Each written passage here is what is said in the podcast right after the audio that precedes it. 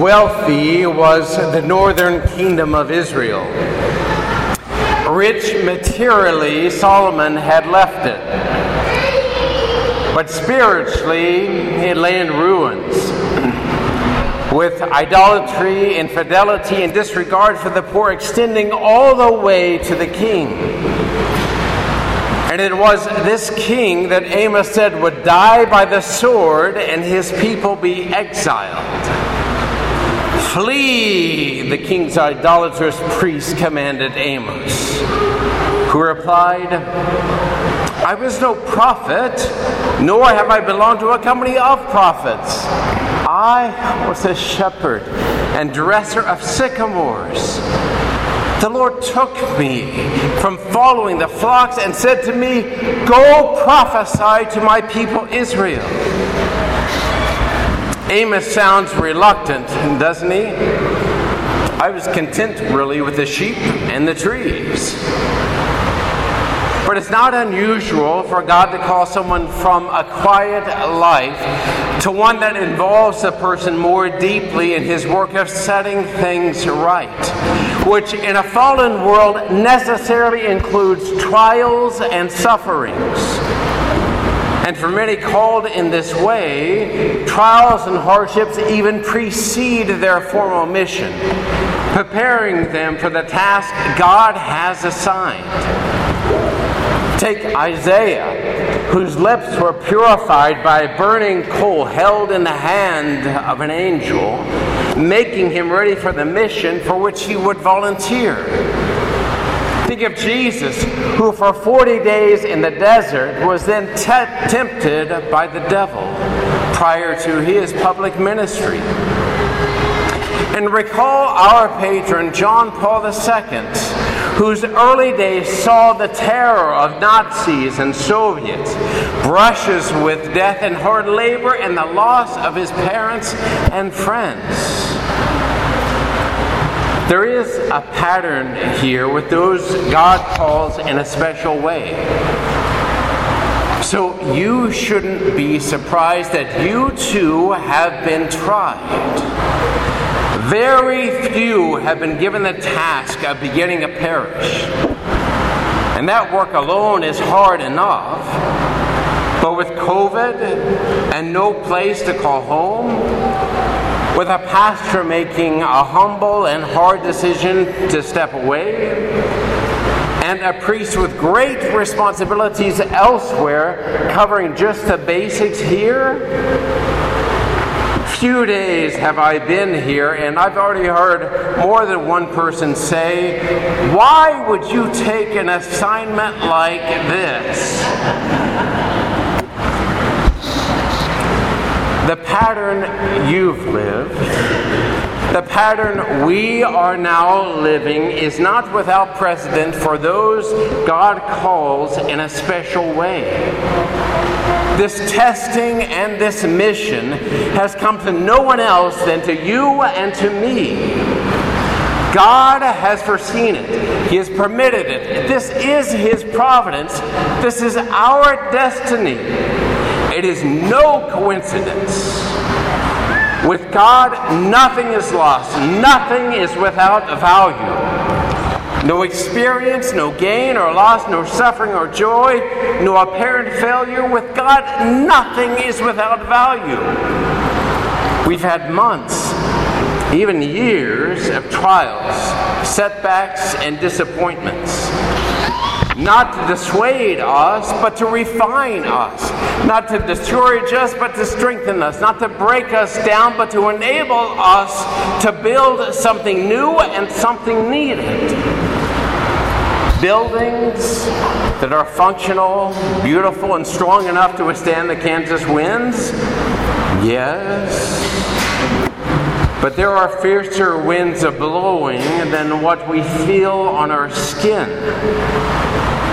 Winds that would rewrite our nation's history and founding and teach it to our kids, destabilizing them and demoralizing those with patriotic ambitions winds that limit human aspirations to this life and the things we can possess and consume. Winds that situate human identity on nothing more significant than the fiat of celebrities and the pressure of interest groups and feed it to our youth as a vast social experiment. Winds that reduce the grandeur of human nature to a little old label black, white, brown,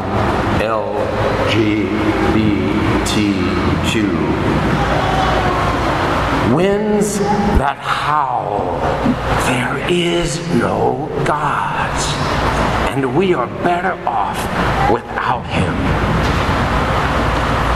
It is precisely in the face of such destructive forces that God has tried us and called us together and said, form a fellowship, develop a community Build a church that witnesses to my love, that testifies to the transcendent, that carves out space for the religious, that embodies the truth that God has entered into time and became visible, audible, tangible.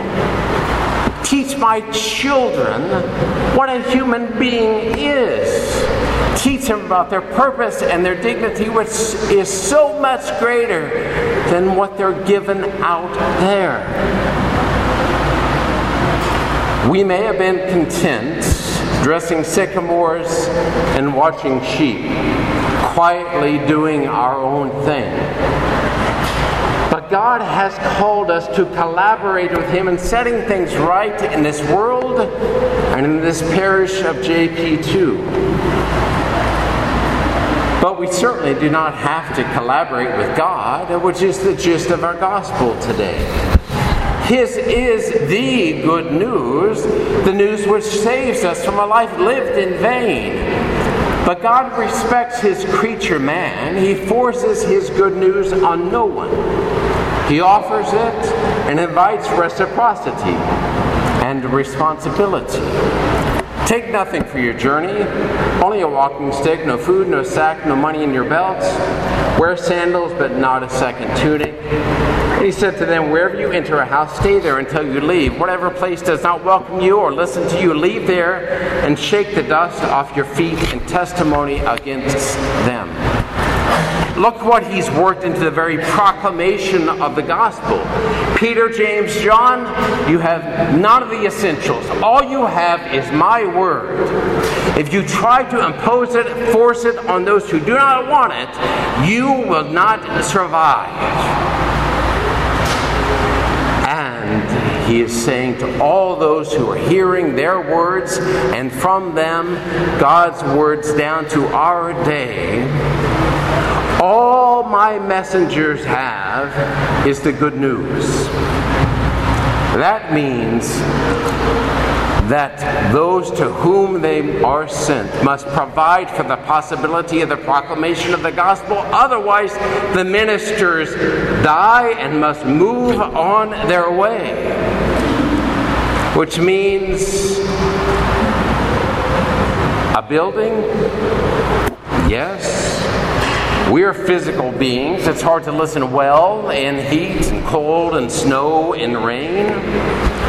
It means giving time and resources. It means sacrifices, dedication, perseverance. And where reciprocity and responsibility for the gospel are lacking, the community withers according to its faith as is widely seen across our beloved country in our day. Friends, a day may come when faith fails, when the bonds of fellowship with Christ are broken and he shakes his feet of us. But it is not this day an hour of howling winds and evil forces when the civilization of man comes crashing down. But it is not this day. This day we rise from lesser things. By all that you hold dear on this good earth, I bid you arise from the quiet life, from the sycamores and the sheep. You have been tested, you've been tried. Take your place within the lofty call given to us Commit yourself, recommit yourself to the mission God has entrusted to me and to you. Stand with Amos and the prophets, with Jesus Christ and John Paul the Great. Rise up now. There is much work to do. Sorry to keep you for just a little bit of extra time. My instincts obviously run in the other direction, which is why I moved announcements to before Mass begins, because at the end I want you to go and so do you. but I thought this morning I ought to say just a word about who this guy is in front of you. My name is Father Brandon Farrar. Typically go by Father Farrar, and I think that's because of where I grew up, southwestern Kansas, we didn't have the same religious order influence like the Benedictines that you all have up in this part of the state. I grew up around diocesan priests. Grew up on a farm outside of a small town called Hugoton, only about 3,500 people. I have an older brother and a younger sister. Mom and dad had deeply integrated into our family's life the words of St. Paul He who does not work should not eat or play baseball or go out with friends. Ours was a devout family, prayed the rosary together, went to confessions together regularly. Obviously, at Mass, my brother and I served. My parents provided for music. And even though that was the case, I had not thought about priesthood until I got into college. I started college as an engineering major, West Texas A&M, because a friend of mine from school did that, and I thought, well, he's smart, I'll do it. But as I was in my second year in a chemistry lab, as I recall, mixing chemicals, I thought this is fine and well, but not for me. Then I began to look at different possibilities until one evening at a campus ministry dinner, one of the guys, or the guys at the table, talked about seminary. And even though I'd grown up in a devout family, I just don't recall hearing that word. And I thought, I could do that. But look what I can't do if I do that. So I began to discern back and forth for many years. I ended up with a degree in psychology, thinking, well, that's helpful and something close to what priests do. When I graduated, my brother graduated from optometry school, moved to Emporia, and invited me to stay with him and go to grad school there, which I did. I had a uh, research assistant position given to me, so it was a good deal, staying for free, schooling fairly the most part free, and sitting in a, a room with like 27 girls and two guys, and I thought these are pretty good odds. But my mind kept going to the seminary. So when I realized that, I did. I, I left school, went to seminary outside of Chicago, and then in Rome, where Father Riley went. And from our residence, we could hear John Paul II speaking during his Wednesday audiences. Following ordination, I was assigned for three years at St. Joe's in Shawnee, six years at Baldwin City, which is south of Lawrence, six years at Sacred Heart in Emporia, and now I'm grateful to be here with all of you at John Paul II. Course, I knew when Father Andrew stepped away to take some time priests sometimes are given a little advance notice of what was coming. And so when he had decided and composed what he was going to say that weekend when he announced that he would not be back, we saw it shortly in advance.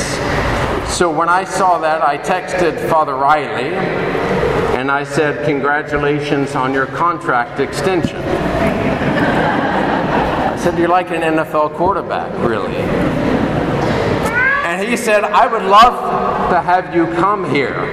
And I texted back, I think you'd love to have anything that breathes and wear a collar come there. And he said, But your name has been mentioned regarding this assignment. And somehow, when I read that uh, Father Andrew would not be returning, somehow I knew or sensed that my days in Emporia were through. that the Archdiocese and its pre shortage would scrape the bottom of the bucket and disrupt my peaceful life and send me here with all of you. So I was able to begin working a little bit early here because of the circumstances in the parish. I asked Father Riley if that would be okay. We divvied up some duties.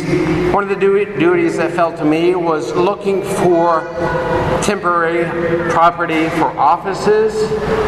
And Father Riley talked about offices like an industrial flex space where you would have some offices in a warehouse where we could have some meetings or weekday mass. And I said, good, I'll, I'll get to work. So in April, I began doing that with in mind, thinking I'd much rather find a place where we could do everything all at once. But I didn't tell him that, of course. We enlisted a, a, realtor, and by that time, the staff and I had gotten together, began to look at some places. We happened across the vacated Aldi thought, wow, we could do everything there, but they would not even return our phone call regarding renting it.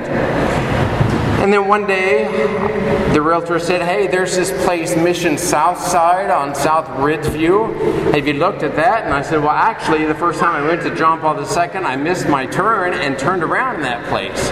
And I thought, well, could we could we use that? Could we rent that? And everybody said, no, it doesn't work. Well, when I received an email or a phone call from the realtor, I thought it doesn't hurt to look, right? So the staff and I went and looked. It's a total of 15,000 square feet. 7,500 upstairs, 7,500 downstairs, the main place for worship, many offices, classrooms, etc.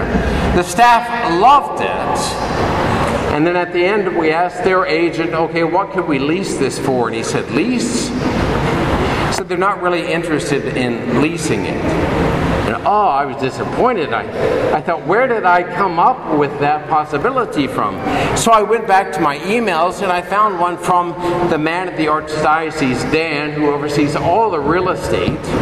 And he sent me a link to Mission Southside, and then he said, And you know Darren Griffith. And that was it. And yeah, I knew Darren Griffith. He was a former parishioner of mine at Baldwin City. But I thought, what the heck does he have to do with this? I mean, you know pushy parishioners, right? But I thought, wow. So, after that disappointing conclusion to our tour, I thought I got to call Darren and see what this is up because he had emailed me a week before and said, Hey, I lost your number. Could you call me? And I thought he had seen my face in the Leaven and was just wanting to make my life busier at that time. So I pushed him off a day and he called, left a message, and said, Hey, I found your number call me. So I called him on that way, on my way home that Tuesday. And we chit chatted a bit. And he said, Yeah, I bet you think this is strange. He said, Because when you were with us at Baldwin, I was working for Shred-it. He said, The owner of Shred-it sold the franchise for a pretty penny, and it's on his heart to buy properties to help ch- start up churches find a place to worship and to be. And he said, He asked me to come work for him. He said, but we've never done a deal with the Catholic Church because you're structured differently. The land is bought and you build something. And he said, but the other day I was having lunch with Dan from the Archdiocese, and Dan began talking about the woes of this parish, JP2 and of this new priest, Father Farrar. And he said, I got to admit, I was just half listening to what he was saying as I was munching on my sandwich. And it took me two days to put two and two together. And he said, What we'd like to do is buy that property for you and give you a very reasonable lease rate. Lease it as long or as short as you would like it and my mouth is just dropped as I'm driving home on that day, thinking, What is this? So I called our realtor, the agent we had working for us. I told him, he said, That sounds like a miracle to me. Me too. That was a Tuesday. Friday, they made an offer. The following week, the contract was signed, and we're within the 45 days of due diligence, which ends August 16th, before they paint the walls and put in new flooring with a few other renovations, and we can take possession.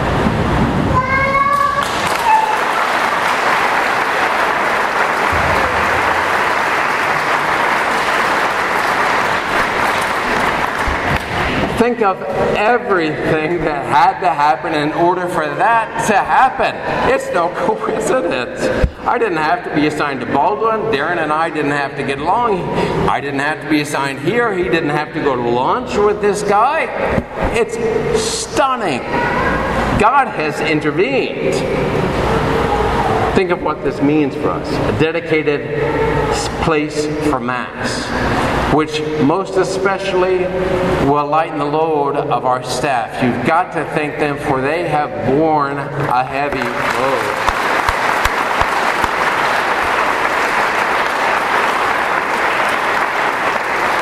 They have worked in a garage for five years. They need their own space, believe me.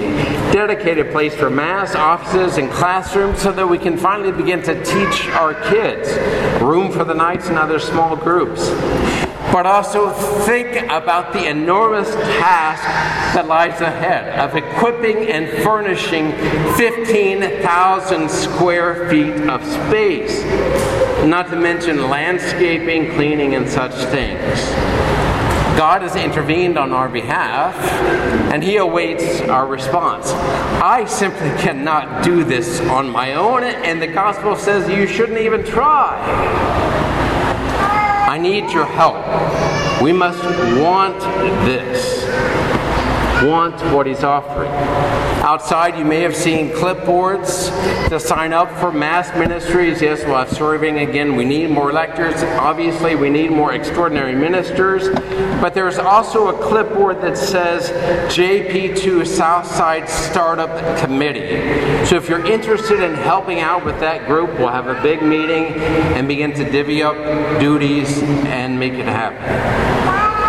Friends, it's a new day at JP2. God has tried us and prepared us for the work this world needs us to do. Listen for his voice calling you. Rise. Let us be on our way.